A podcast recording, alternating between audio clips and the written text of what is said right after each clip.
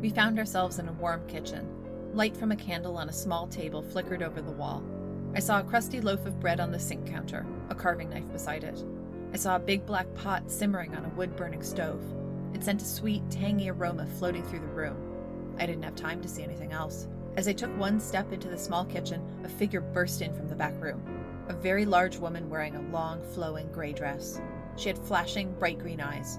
Blonde bangs fell across her forehead, and long braids hung down from the sides of her round cheeked face. She wore a helmet over her head, a cone shaped helmet with two horns poking up from the sides, like a Viking from long ago, or someone in an opera. Her arms were big with powerful muscles. She had sparkling rings on every finger. A round, jeweled medallion swung heavily over her chest. She dove quickly past Marissa and me, her green eyes wild, her mouth twisted in an evil grin. She slammed the cabin door shut, pressed her back against the door. I've caught you, she shrieked. Hello And welcome, to Say Podcast and Die. the podcast where two queers sit in their closet and tell you about goosebumps. We sure do. I'm Andy, I'm Alyssa. and we are here to talk to you today about Goosebumps number 47 Legend of the Lost Legend. One of the best titles in the series, am I right, Alyssa? I would disagree, but you know, you're entitled to your opinion. Entitled. And uh, what do you think of the cover? Um, you know, it's not one I would have been drawn to as a kid. We have a lady who looks like she's come straight from a Wagner opera. She's got a Viking helmet, two long blonde braids. She's got her arms crossed and is looking very, I'd say, dis- disapprovingly at us She's very, very buff. She's got meaty arms. and legs. She has her foot, uh, her sandaled foot, on a silver chest that's sticking up out of some snow. And in the background, we've got some foresty trees and a purple pink sky. You know who she looks like is, and so I also wouldn't have been interested in this one as a kid because it looks a little bit silly. Mm-hmm. But she looks, I was thinking like a Cabbage Patch Kid or more accurately, like a Garbage Yeah. Pail Kid. Yeah. Yeah. Yeah. Yeah, I I see it. Yeah. Something about the little button nose and drawstring mouth. Yeah. As we've mentioned before, though, Tim Jacobus does a great job on the background details. The sky looks really cool and twisted trees and everything. So, way to go. Way to go, Tim. Bird's eye view of the plot. Sure. We have a couple of kids, Justin and Marissa Clark. They have a bad dad who is a folklorist. He calls himself a writer, but most of what he does is find other people's stories and write them down all over the world. And he takes his kids with him, and they're in Brovania, Yeah. like bro plus Vania. They are looking for the Lost Legend, which is a manuscript that has been lost for 500 years. They go looking for it. Dad just goes to sleep, and the kids end up getting a note from this dog in the middle of the night that says that the dog can help them. Takes them on a series of misadventures. This woman named Ivana, she has a really fucked up relationship, at least it appears at first, with a man called Luca, who's like a wild man of the forest raised by wolves type of thing Mhm. a super hairy guy who she treats as kind of a servant. And he takes the kids to go look for the lost legend. A bunch of hijinks occur. It turns out Ivana's a robot. Luca's actually in charge. He's just pretending to be a hairy beast. These are his lands, and he's trying to protect them. It's also everything's fake. Like everything's made out of plaster. It's kind of Shocker on Shock Street Mhm. situation. Luca says, "Okay, well, here's here's what you sought." It's a bit of a fake out. He gives them a different treasure that people are looking for, which they don't want. They bring it back to their dad, and he's like, "No, I want the legend." So they go back to Luca. Luca says, "Oh, that. Uh, yeah, there's these other people that have it. Here's where you can find them." So they go to find them, and and the people are like, "Yeah, take this legend. Go right ahead. It's all yours." And then they leave because the reason that it's called the lost legend is because whoever bears it will be lost forever. And so now this family of three is lost forever Yeah. Until they can sucker someone else into taking the legend, which is a bummer of an ending. Yeah, it was it was dark. I was surprised. I went into this story expecting not to like it at all, Mhm. and then I really enjoyed it. It went to some strange places. It re- reminded me tonally of Cats of Ulthar, where you're like, this is weird. you really, your mind went places when you wrote this. I had no idea where this was going. And there were a couple of pl- things where I thought, oh, I can see what's coming. And I couldn't. So it's a credit to R.L. Stine. yeah, he really uh, dug deep. Mm-hmm. So we open with Justin and his sister Marissa dog sledding in Antarctica, looking for their dad. They're lost, can't find their parent. They get separated when the dogs take off and Justin falls, and they see this mysterious blue sea lion. And then the ground seems to split open and they're just drifting off into the ocean. And at this point, I was like, this is an amazing Goosebumps book. Yes. We're starting in Medias Res. We're in Antarctica. Like, now we've been to so many continents. Oh, the poor dogs are having to swim in the Arctic, Antarctic Ocean. This is terrifying. Yeah, I was like, this is real danger. Yeah, I was so excited about where this book was going. Mm-hmm. And then I turned the page. Yeah, it's a story that their dad is telling them before they settle into bed while they're camping in the forests of Brovania. So my uh, note here says in all caps, fuck you, Stine. I don't my- mean it, but you Mine know. says, ugh, it's a fake out. Although it was a good one. I it was a really say. good. It was. I was just so excited for the story it was going to be. Yes. Oh, and also we start in third person and then then we switch into first person Mm. because the whole time it's been their dad telling the story. Right. Yeah. And then we switch into Justin's perspective, which That's right. It was interesting. Yeah, I thought so too, especially for someone who is so over-identified with his dad. Yeah. So dad says, oh, I'm tired. Let's finish the story another night. And he says he doesn't know what happens next, but he might dream up an ending. So he very much has a sense of himself as a vessel that stories pass through. Mm. He's a the opposite to R.L. Stine, where R.L. Stine would say in his masterclass that he got to start telling his brother stories and then to basically build tension, he'd be like, I'm tired, good night. Do you think this is an R.L. Stine stand-in character? I don't know. Because if so, this is a bit of a confessional about what kind of dad he hopes not to be, I think. Yeah. Yeah, I don't think it is. Well, dad is terrible. And looks like a brown bear, it says. He does. So they're camping, and then as they're going to bed, Justin bumps into the. He knocks over the kerosene lamp, and he says that the entire tent goes up in flames. It turns out it's just his imagination, and the sort of tent wall is a little scorched. But this made me very worried that this was going to be a totally unreliable narrator situation. Yeah. And you know, who knows? Maybe it is, but luckily we didn't get the. And it was all a story I made up. Well, and then it's an interesting thing happens where Justin points out that the tent really burns quickly, and Dad's like, "No, it doesn't. Everything's fine." He's like annoyed that they pointed out they're in a fire hazard. And he takes his time to grumble about how unhelpful they are.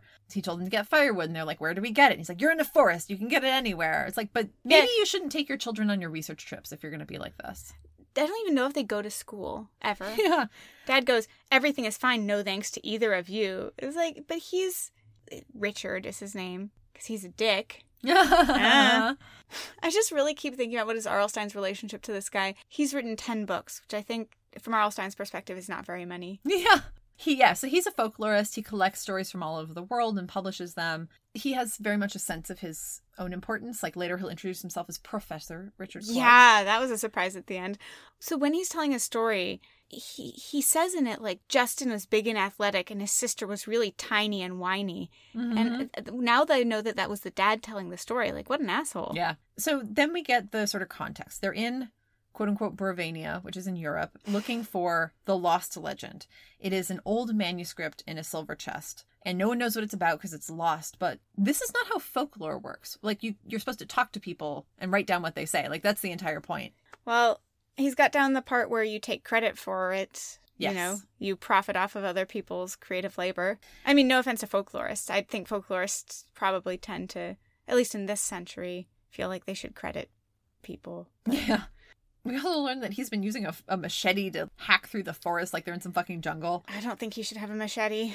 Someone with his small man syndrome. He's Yeah. not even small is the thing. Yeah. But in, inside he maybe is. Well, he's convinced that this is going to be the discovery that brings him so much fame. And this is, I think, the most sort of fantastical idea of them all, which is that everyone in the world cares about a book. well, yeah. I mean, Alvin Schwartz made a lot of money collecting folklore. Yeah, he did. I just don't think the whole world was waiting to hear, like, No. what did you learn in Appalachia? That's Right? true. But yeah, no, so excellent folklorist. I am very grateful for his work Yeah, and, and, the illustrator that and he his found. his extensive footnotes too, which I didn't appreciate as a kid, and now I'm like, these are the most interesting part. Yeah.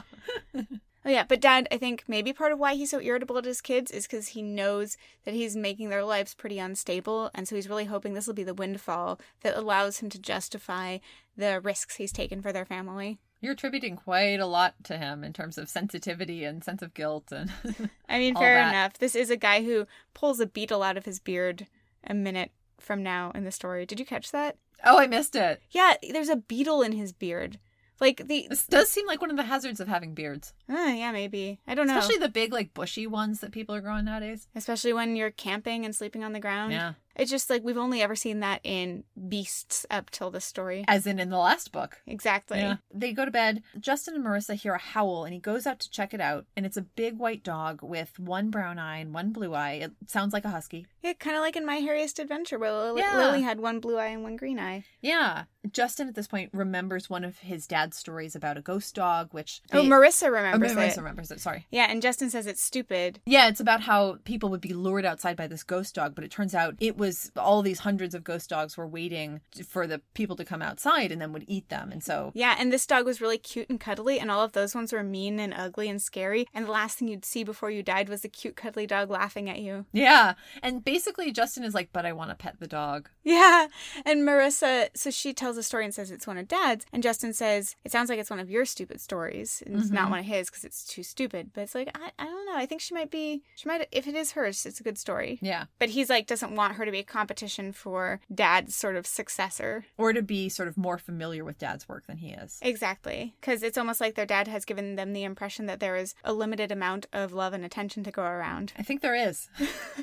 so Justin finds a collar on this dog and it has a note tucked in it that says, I know why you're here. Follow Silver Dog. Aw, silver dog. Silver Dog. It's one word. It's very cute. It is a very cute dog. Um, but at this point, my notes say I'm very suspicious, Mr. Stine. Like I was very much convinced that this whole book was going to be a fake out, And, and to some extent, it was, but not by Justin. Not just Justin just having a like quote unquote overactive imagination. Oh yeah, I'm glad it didn't go in that direction too. This is also what made me suspicious. They try to wake up their dad, and he's just fast asleep, and the dog seems to be leaving. So they decide to go after him. And for me, I was like, that's suspicious. But you know, it just seems like their dad doesn't want to be bothered. And Marissa remembers this story, which she also attributes to their dad, of the forest imp who will put out a trail of flowers and candy and then lead children into the pit with no bottom, where they fall for the rest of their lives. Yeah. Which is a concept, but you know, going back to the doom slide in Mhm. R.L. Stine's work, which I think is really scary. But this idea of something happening forever, and then I guess after they die, they just keep falling, huh? Yeah. Dang. They go to follow Silver Dog. Initially, Marissa is a little hesitant, but Justin kind of knows how to work her, which is to say, "You're right. We should just go back to bed." And she says, "Actually, no. I'm. We're going. We're going after Silver Dog." Uh, So they start following Silver Dog. They get a little turned around because they figure out they've been following a deer. They freak out about getting lost, and Justin remembers that a lot of stories that their dad has told them are about children getting eaten by bears. Yeah, that's what we call maladaptive coping, I believe, where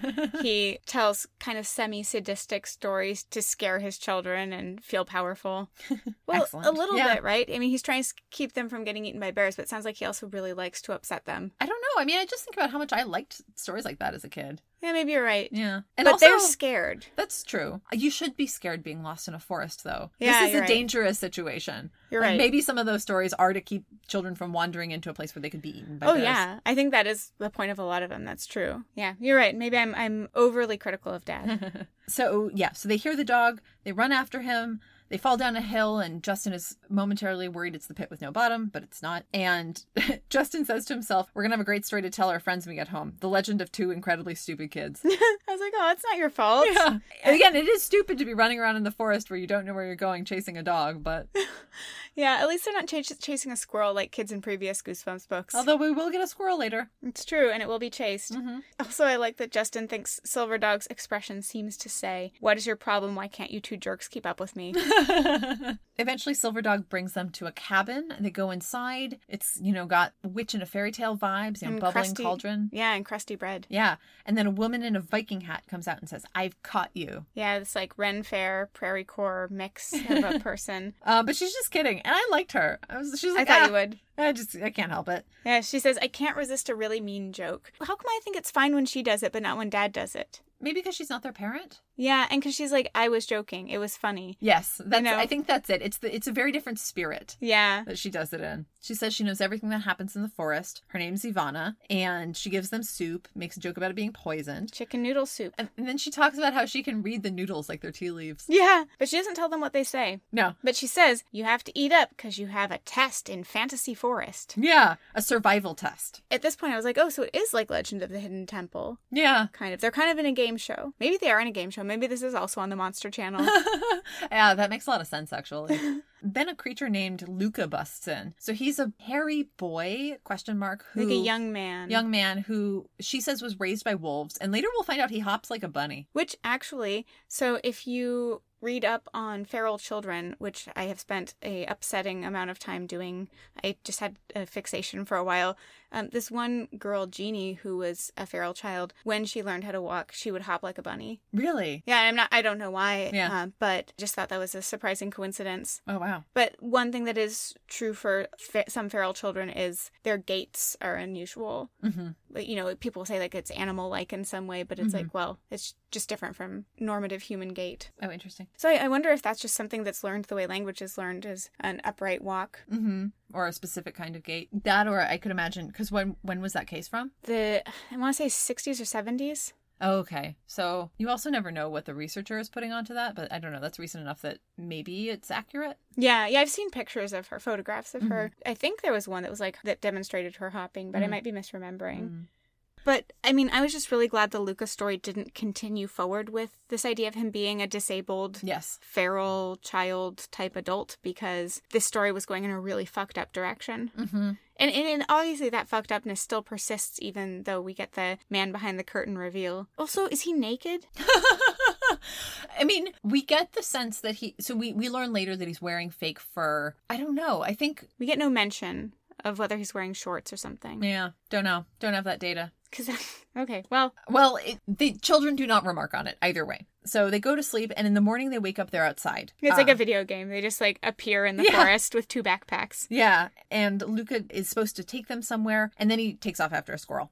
and then at that point, Marissa notices that there's a, a note sticking out of Justin's pocket, and it says, "Keep Luca with you, and you'll pass the test. Lose sight of him, and you're doomed." Another one of- notes. I think another one of Ivana's jokes, maybe. I think so too. And then there are all these nuts around, which is what had attracted the squirrel. A bunch of walnuts that are weirdly hot, like a Martian egg, I noted. Mhm. And then it turns out they are eggs. And they hatch open, and there are mice. So my question was: Are squirrels carnivorous in this place? They must be, yeah, Yeah. if they were, because the, the squirrel doesn't think it's a walnut. Yeah, Actually, they're not even really mice. So maybe No. squirrels, the squirrel might also not be real. maybe robot squirrels eat robots, Mm, robot mice. that's an upsetting thought. Like, like, how is the digestion process working? Probably with a lot of sparks.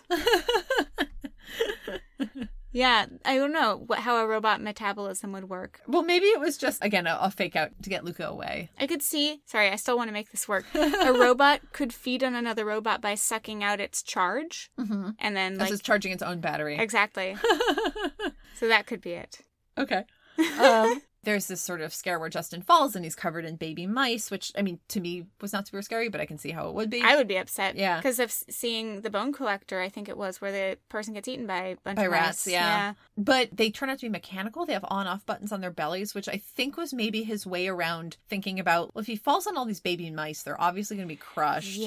Yeah. I thought about that too. But I guess they were not crushed. Yeah. It is okay. They get out of the mice thing and he decides to take a few with him because scare people at school. And the kids step on them uh, as they run, and then uh, Justin's like, "But I didn't care because I knew they weren't real." That is not what Shocker on Shock Street has led us to think of, artificial intelligence. Mm-hmm. It's definitely led us to think much more complexly about, you know, having a consciousness as a robot. Yeah. So they take off. They run into a tree trunk. It turns out the trees are also made out of plaster. Yeah, because it almost it falls onto Marissa, and Justin thinks I've killed her, but Yeah. I guess it doesn't hurt to have a giant plaster tree fall on you. I feel like it would. If it's hollow, It must be really lightweight. Yeah. Like maybe it's um, plaster's not super heavy or. Yeah, it's like plaster of Paris. Yeah. Mhm. Anyway, one of the trees seems like it has bats in it, so they run away. They're about to cross this shallow stream, but they get stuck as they're crossing it. They start sinking into the mud, like quicksand kind of, and then they hear some big thumping footsteps coming up behind them, and a shadow falls over them, so something's chasing them, like it sounds like a dinosaur, It's giant black cats. which is pretty scary too. This is also making me think about this must be how our 10 pound dog Mina sees the world. Yeah. Like, just like, oh my god, it's this giant thing coming to kill me. That's true. Like Yeah. that guy that stopped to try to pet her today, and she was like, "Go away, go away." and then he yelled at her yeah, for was, like quite a bit. he was like, "It's a barker, it's a barker." It's like, "Fuck you." Yeah, she's barking because you're huge and Yeah. annoying. Yeah, and she doesn't want to be touched. It's Anyway. not small dogs that are the problem. It's large people. Yeah. Also, okay, so I know that the idea of the tree falling on his sister is scary, but I think there's something extremely scary about realizing you're on a set. Yes. Right? That the entire world around you is fake. Yeah, even while they're stuck in the stream, Marissa can see a plug like it's a bathtub. She just can't yeah. reach it. So someone is messing with you. Someone has designed this to freak you out. exactly. Mhm. Well, so the cats pick them up, but they're sort of tossing them around. Yeah, playing with their food. Yeah, they're about to eat them, but Justin throws some of the the mice from the bag onto the floor, and the cats get distracted. But they really almost go down these cats' throats, like they're mm-hmm. on their tongue, about Yeah. to get eaten. yeah, and then so they run. They find Ivana's cabin, and it turns out she's a wind up doll. She has a, a you know key in her back that you turn to make her go. And I put, this book is so much better than I was expecting. Yeah,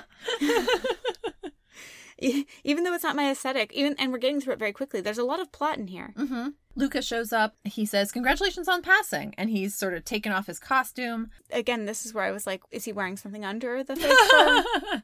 I hope so. He says he and his family built this part of the forest to keep out the unworthy. and they've lived in the forest for hundreds of years, which is very different from. I felt like this is almost how to kill a monster from the monster's perspective, right? Mm-hmm. Where it's like we've been living here for hundreds of years, and people come in and try to take stuff or set up shop, and so now finally we're getting a story that's from the perspective of someone trying to defend their homeland rather mm-hmm. than someone trying to become famous off of it. Yes. I mean, it is from the perspective of Justin, who's trying to become famous off of it, but we're actually getting the perspective of Luca, who's Yeah. like, please don't. Yeah. So then Luca says, "Here's your here's your treasure." He gives him a silver chest, and he says, "Silver Dog will lead you back." Just be careful. There are thieves, real and fake thieves, in the woods.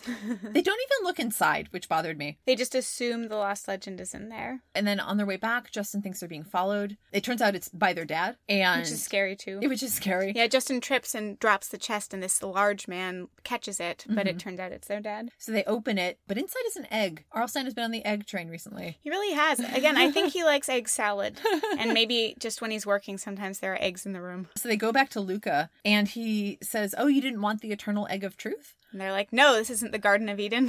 yeah. Also, I'm just like, you don't have any follow up questions about the eternal egg of truth? Okay. and maybe they should get it because if you open the Eternal Egg of Truth, wouldn't you also learn what the story was? Like if, if it holds all I don't truth? know. I don't know how it works. Hmm. Luca directs them to where the people who have the legend are, and he says they move around a lot. I think they're in this place, but you know they're really not going to want to give it up. And Dad's like, I just want to talk to him. I just want to see it with my own eyes. He sounds like the anthropology grad students in Midsummer. Like, Yeah. oh, I just, I'm just gonna take a look. I'm definitely not gonna steal this. They'll probably let me borrow it for like three weeks. right. They find the people, and Dad is like, "I am Professor Richard Clark, and I'm searching for the lost legend." They immediately give it to him. Yeah, they just shove it into his hands. They're like, like, cool. bye.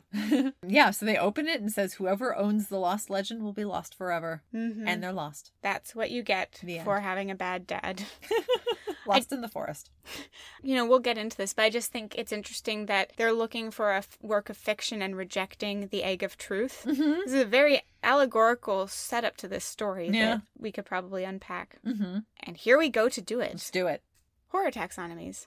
First off, I had folklore, so things like scary stories to tell in the dark, the Brothers Grimm fairy tales. These are, uh, yeah, stories that were passed on orally that have been since written down since about the 19th century. And also, yeah, within families, right? Which Mm-hmm. is how the kids are getting their dad's stories. And I really loved the moments that we got in this where here's a little fairy tale or something that dad has collected that is, is not a story that you're necessarily familiar with, but just like we're just tossing out these tiny stories. I liked that too. I had a related one, which was narratives of warning, which can range from things like the babysitter would be a, a different urban legends are modern examples of narratives of warning where you're being told don't do drugs or else children will die or something. And then the older versions are these folk tales like you're saying. I think they even mentioned hansel and gretel somewhere in this Mm-hmm. story but that was the big one i thought of because it also is about withheld parental love right? Yeah. um, which is a central theme of this story. Also it's funny because R.L. Stine has explicitly said he doesn't like to have morals in his stories. So it's interesting that this is one that plays up stories that are explicitly about teaching you to do something or not do something. As we have been taught them, right? Because they Yeah. were not originally. Originally, they were also not meant really to have morals. Right. But the way dad's telling them, they do. Yeah, Like, don't get eaten by a bear, don't follow an imp. I guess so. Yeah. Sometimes you really have to extrapolate there because, I mean, the don't follow an imp, like that's a stranger danger story, right? Well, and it is true, I guess, that following a dog actually turns out to be fine for them in this Yeah. one. Trust dogs. And Ivana. Yeah. Robots, I guess. Uh, another one I Trust had. your robot overlords. Do you think there are robot overlords in the Gooseverse? God, who knows? There are definitely scientists who are working on robot overlords. Yes, I would agree. And the other narrative of warning I thought about was the Flying Dutchman, because the Flying Dutchman is a ship that's doomed to wander forever, much like the people in the story who have the legend. And, and I think in that case, it was punishment for the captain of that ship being bad in some way. Mm-hmm. And so here it would be punishment for the dad, the captain of his family, being greedy. Because, yeah, they're almost out. They have a cool treasure. Yeah, they could have just had that cool egg. The, and the dad didn't actually have to do any test. It was the kids who were tested, and they're also, despite passing the test, they're still cursed. Uh, that's It's dark. I hope that the you know the rest of the story goes better for them Yeah. because maybe the dad just owns the legend and they don't. Yeah, maybe they end up eating their dad. Who knows? Who can say? That was a surprising direction for you to take that. I don't know why it popped into my head. I'm not going to question it. So I had more sort of related taxonomies, retellings of fairy tales, because Yeah. in some ways this felt like one, right? Where, you know, the children wander off into the forest and they meet these creatures. I was thinking of the film from a couple of years ago, Gretel and Hansel. ah, yeah, I thought Yeah. about that too. Victor LaValle's The Changeling, Mhm. which also Oh, I love involves that book. Yeah, telling and pursuing legends and Being dangerously misled by them too. Mhm. Or, or this idea that even if you know the legend, like in The Changeling, it's not going to stop it from still happening to you. yeah. You might just be, a story might be attached to you because you are the person who's going to fall prey to it. hmm Yeah, I had another folklore related one, which is cunning folk. Mm. So the Like pe- hidden folk? no, like people who have medicinal or herbal or magic knowledge Oh, okay. um, throughout Europe, often persecuted by the church at various points, sometimes more stringently than others. So, for example, in England, cunning folk, cunning men, and cunning women were more persecuted during the Tudor period and the sort of witch hunts that followed. Um, what? Sorry, just the cunning linguist joke popped into my head. I couldn't help it. I'm sorry. None of them linguists. So some examples of this I would have would be The Witch. So all those Uh-huh. ladies, speaking of cunning linguists, uh, in the movie The Witch, all those ladies out in the cabin. Some other examples by someone who's obsessed with quote unquote Nordicness Uh-huh. um, would be some folks from Lord of the Rings. So Tom Bombadil, I also had Lord of the Rings on here. Oh, and Galadriel. So Galadriel is very much a version of Ivana who's like, I know what's happening in my forest, you know? and Tom Bombadil is a lot like Luca because he's mostly just wants to to protect his own lands. He does not really understand the concept of other people's well-being. So you know he's super casual. He's like yeah i mean i don't think they'll want to give it to you but yeah go ahead. There's where these people are. Right? Yeah those were those were some of the connections i had I had a slightly different connection to Lord of the Rings, which is the treasure ends up being a curse, right? Yeah. Because they're carrying the ring, but it's actually this object of temptation and destruction as opposed to, like, you don't want the ring to actually be ruling everything. You want to destroy it. right Uh, similarly, there's Hellraiser, where this puzzle box is, and it's it's it's spelled out a little bit more in, in the novella, The Hellbound Heart, where it's supposed to bring the sort of like ultimate pleasure, but it ends up being this door to something that is completely beyond the realm of the human imagination, uh, including you know beings who can no longer distinguish between pleasure and pain, and then also you are taken by it. You know, you don't have any free will anymore. You don't live in the world anymore. That's cool. Mm-hmm. I should read that. It's good. Yeah, I was thinking a little bit about Clive Barker because the universe that they're in, Brovania, reminded me a little bit of the one from that story about In the hills of cities. In the Hills Yeah. of Cities. Yeah. A similar kind of, I don't know. I feel like there's this Anglophone world thing that's very suspicious of and uncomfortable with a kind of blended idea of the Eastern Bloc slash Scandinavia Yeah. as being a place where spooky stuff happens. Like, even mm-hmm. in this book, the kids are like, well, we're in a forest in Europe. That is where werewolves would be. Yeah. You know? Yeah. I had a similar one to what you're describing, which is left holding the bag stories. So, mm-hmm. stories where there's someone who tricks you into being trapped in their place. Yeah. And I know there are tons of stories like this, but I was like racking my brain to think of an example of one. And the only one I could think of was Double Double Toil and Trouble, the Mary Kate and Ashley movie, which involves Cloris Leachman playing her own twin and there's like an evil version of her and a good version of her that's trapped in a mirror and they trick them into switching places. I also did not realize that Will from Will and Grace played their dad in that movie. Really? Yeah. Wow. I, I would not have recognized him at the time, obviously. It was, it was before Will and Grace. But anyway, you know, that, that those type of stories. Yes, exactly. Yeah. Another common folklore trope, also. Yeah, I was thinking again. The first thing that came to mind from mythology was one of Hercules' tasks. He's got to get something from Atlas, and Atlas is like, "Okay, well, you hold the world then." Yeah. And then he's stuck, And he's and like, he's like, sucker. Yeah, well, yeah, exactly. And then Hercules, oh, can I just adjust adjust my my toe Yeah. real quick? And then Atlas takes it, and he's like, "Bye." Yes, exactly that. Yeah, left in a position that you don't want to be in. Mm-hmm. And realizing now you you're gonna have to trick someone else, right? Mhm. Like in uh the Barking Ghost. yeah, Yeah, in this book and the previous one, we're seeing R.L. Stine retread some of the same territory. Mhm.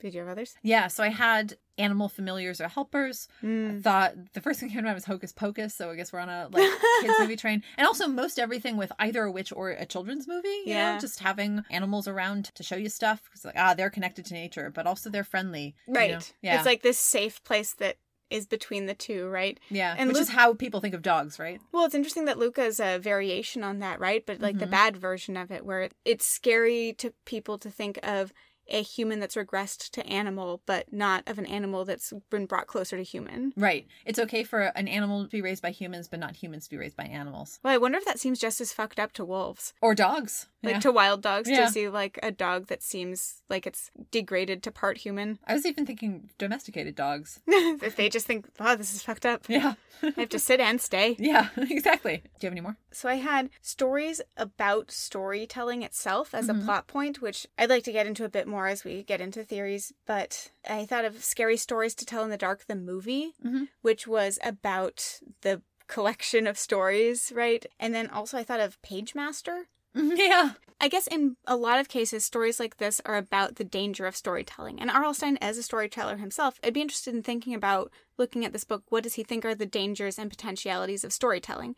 In this case, it seems like he's saying storytelling can get you lost forever. You can just end up stuck in a story or with a Mm. story like an anchor almost or an albatross, right? Yeah. And uh, in, in Pagemaster, it was like stories were a way for a kid who was afraid of having adventures to be able to have them in a way that he felt safe doing. Mhm. You know? Yeah, I don't know if you have any thoughts about that, but what is this book saying about what storytelling is? I wonder if there's a distinction to be made between the lost legend and other kinds of stories. Because the reason they're going after this one is to be famous. They don't even know what it's about. I'm not really sure. I mean, I know R.L. Stine would just say it's just a fucking treasure story, like treasure adventure story. There's no meaning. But all the pieces come together for him because there is a meaning, even if he hasn't thought about what it is. For sure. And I'm trying to think back to some of the other stories. For example, in Headless Ghost, all of those stories that get told in the course of the story, what do those do? Like they tell you about where you are, they set set up the haunted house. They're doing something different than the lost legend is doing in this book. Yeah, that's true. I mean, in those cases, they're kind of giving you an opportunity for different ways of thinking about the subgenre that we're in. So, a ghost story or whatever. It's like, here are some different versions of that. Whereas here, we don't actually get the lost legend. So, it's like this It's not yeah, it's not a story that you read, it's a story that it's an object that becomes a burden. Like they're not actually looking It's like Moby. Dick, right? Yeah. Yeah, they're looking for the object, not the story. right. Mm-hmm.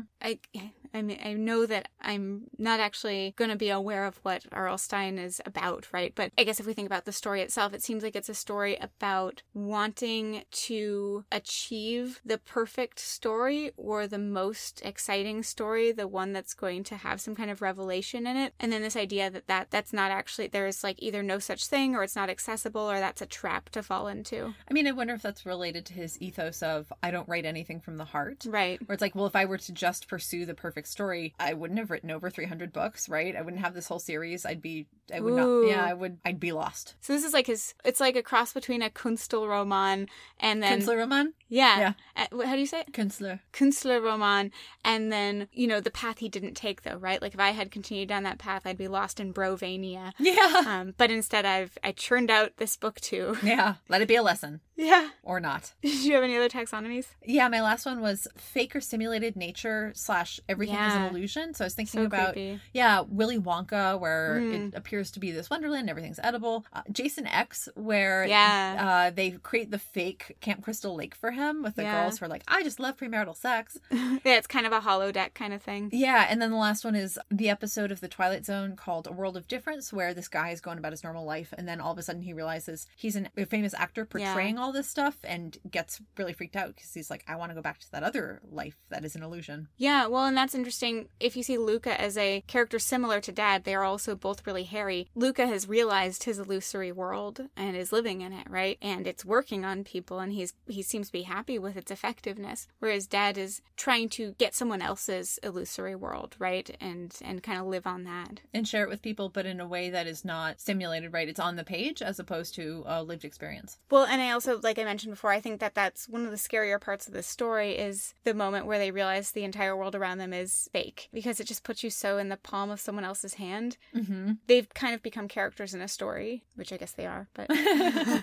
my last taxonomy point was Indiana Jones. Yeah. This is an Indiana Jones story. Mm-hmm. You know, they're looking for a chest out in the forest. Yeah. Uh, also, we've got a bad dad story, right? And much like Henry Jones Sr., this is a dad who says, you know, I just want you to be self reliant, when really he's just not that interested in parenting or putting his own needs second. Their experiences of actually getting the Lost Legend also reminded me of them finding the Grail Yes. and, you know, having faces melted and such. right. And as we talked about before, wait, wasn't that the Ark that made the face melt? The Ark of the Covenant. Yeah, whatever. well, as in, as Well, we. the Grail, one of the Grails like makes people die if you pick the wrong one, right? oh, okay. Yeah. You watched those movies more than I did. I watched them maybe once, except for Temple of Doom, which for some reason I saw more than once. Whereas I haven't finished an Indiana Jones movie aside from Crystal Skull because I saw that in a movie theater. Yeah, sorry.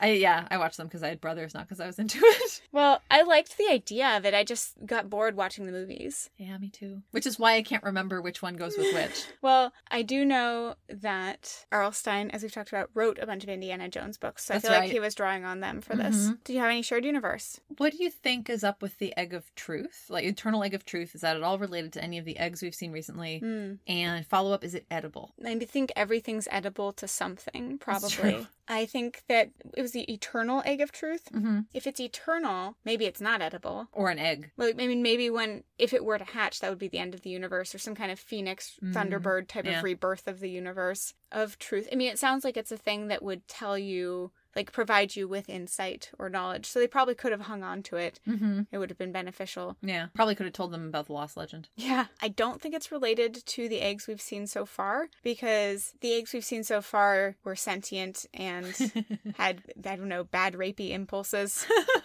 right? We didn't spend this much time with that egg. Maybe that's why it was locked in a chest. Yeah, yeah, that's true.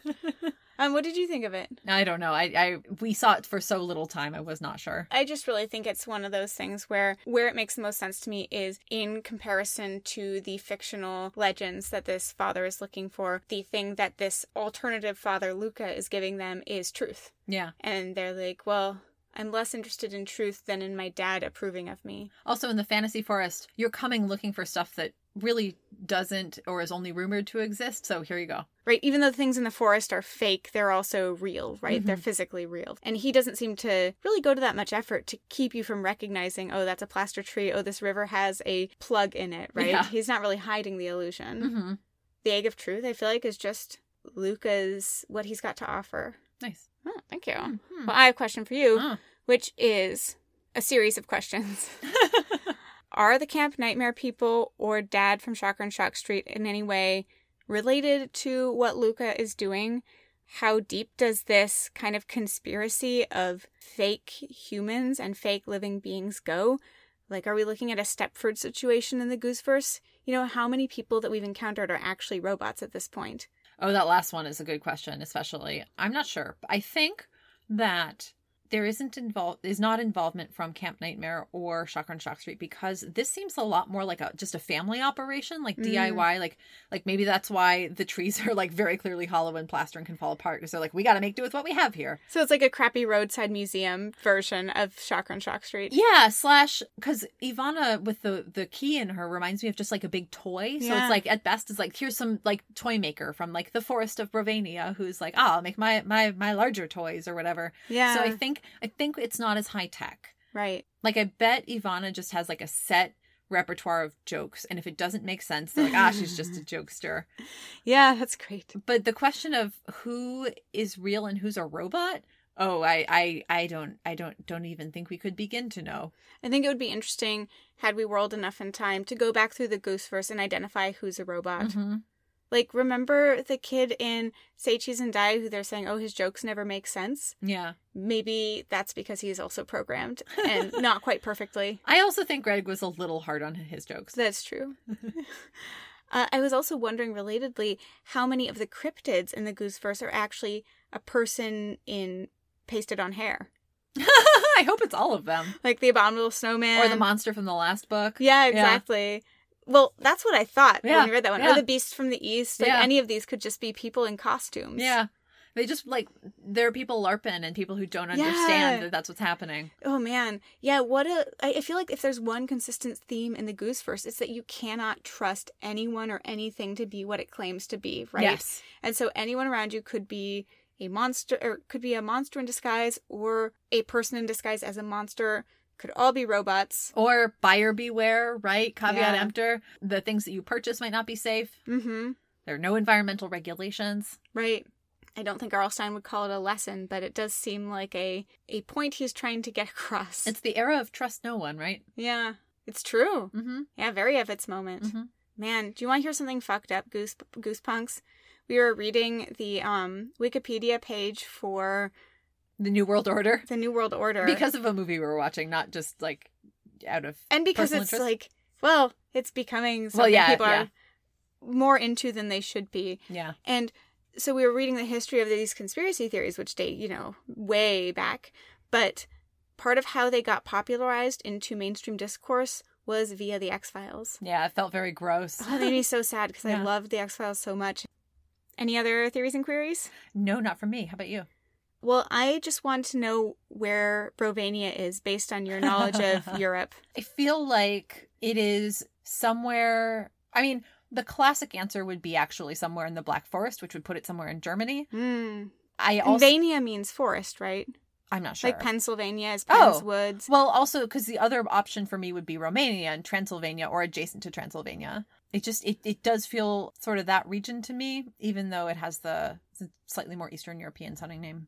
Yeah, that's what I was confused by because we have this Viking woman on the front with this Eastern European sounding name, and also Ivana sounds Russian to me. Mhm. So I couldn't quite place the array of cultural touchstones that were being folded into whatever fears this is standing in for. Yeah, it has like all of that says Eastern Europe to me, and but the, just the fairy tale stuff to, is a little bit Black Forest. So Yeah. I don't know, but but Eastern Europe probably does make more sense. What do you think in 1996 would be the associated concerns with the region in the eyes of an American? Democ- like ongoing democratization slash imposition of capitalism. Hmm. How can corporations move in and you know do some business in places that have been communist only? Ooh, like dad's trying to do and being like, take, let me take your stuff and sell it so I can get super rich. Well, yeah, and also in Russia, especially a little bit earlier than this, all the Soviet archives were opening, so you could go in and see stuff. And then, oh, that's great. yeah, so so you would have access to information that you wouldn't have had access to during the Cold War. I love that as a take on the Lost Legend. and also that the people who have it are like, yeah, we'd like to not associate ourselves with this. So let's say you're the owner of this information. you are responsible for it. yeah, we're moving on. Right. Cool. Well, what would you rate this Legend of the Lost Legend? Not the legend itself, which we never read, but the book about it. 3.75? What if the book that we just read is the Legend of the Lost Legend? And now we're lost forever? no, no. Oh, well, there's that. It, whichever one of us owns the book is. But what if when the kids read it, it's the book, The Legend of the Lost Legend? oh, that's really funny. It's supposed to be this really thick manuscript, and they'll probably be like, man, the font is really big. Yeah. Okay, I would. You said three point seven five. Uh-huh. Yeah, I would say about the same. Yeah, Yeah, it was, it was a lot better than I was expecting. me too. Was there something you want to say about the back of the book? Oh, I almost forgot. Thank you. Oh shit. Oh wait, here it is. Where's the book? Down there. Down there. You also noticed the inside front cover, right? No. Oh, our inside front cover. Alyssa just pointed out to me. Yeah, it says dated 1998. Happy holidays, happy reading, love, Mrs. Budman. Oh, Mrs. Budman. Gave a gave a gift of a Goosebumps book to some some little goosepunk out there. Wow, if this was your teacher, let us know. If you are Mrs. Budman, let us know. So, what I wanted to share was from so on the cover of our copy, it says join the all new Goosebumps fan club details inside. so I checked it out. Did you join? No, unfortunately you can no longer join. But so it's it's a advertising for $8.95 plus $2 shipping and handling. Curly's all new and shocking Goosebumps fan club pack, which I'd like to point out that isn't is that so the picture it has there is the dad from the cover of Say Cheese and Die, but it says Curly beneath it. Yeah, is that who Curly is? Well, Curly in the other representations of him, that is not him. But something so something weird's happening here. We'll share this image, Goosepunks, and see if you can make sense of it. But I just want to point out that among the things you get in your fan club pack that it advertises, it's like you get a zipper tag, you get a notepad, you get a wallet, you get a glow in the dark pen, and then it says you get a shipping box. oh, that's really funny. Which I thought was pretty funny. Yeah, weirdly, it comes with it comes with Curly's bio. And it has a picture of actual Curly on that. But then here, yeah, it just misidentifies the guy in the chef's hat as Curly. Weird. Unless that just is Curly, like after he settled down. or before he left his family. yes, so anyway.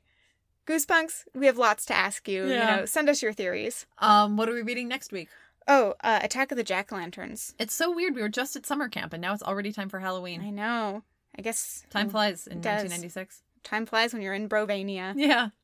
You can get in touch with us by emailing at saypodanddie at gmail.com. Or on Twitter and Instagram at SayPod and And why not leave us five bewares on Apple Podcasts? And be sure to rate, review, and subscribe.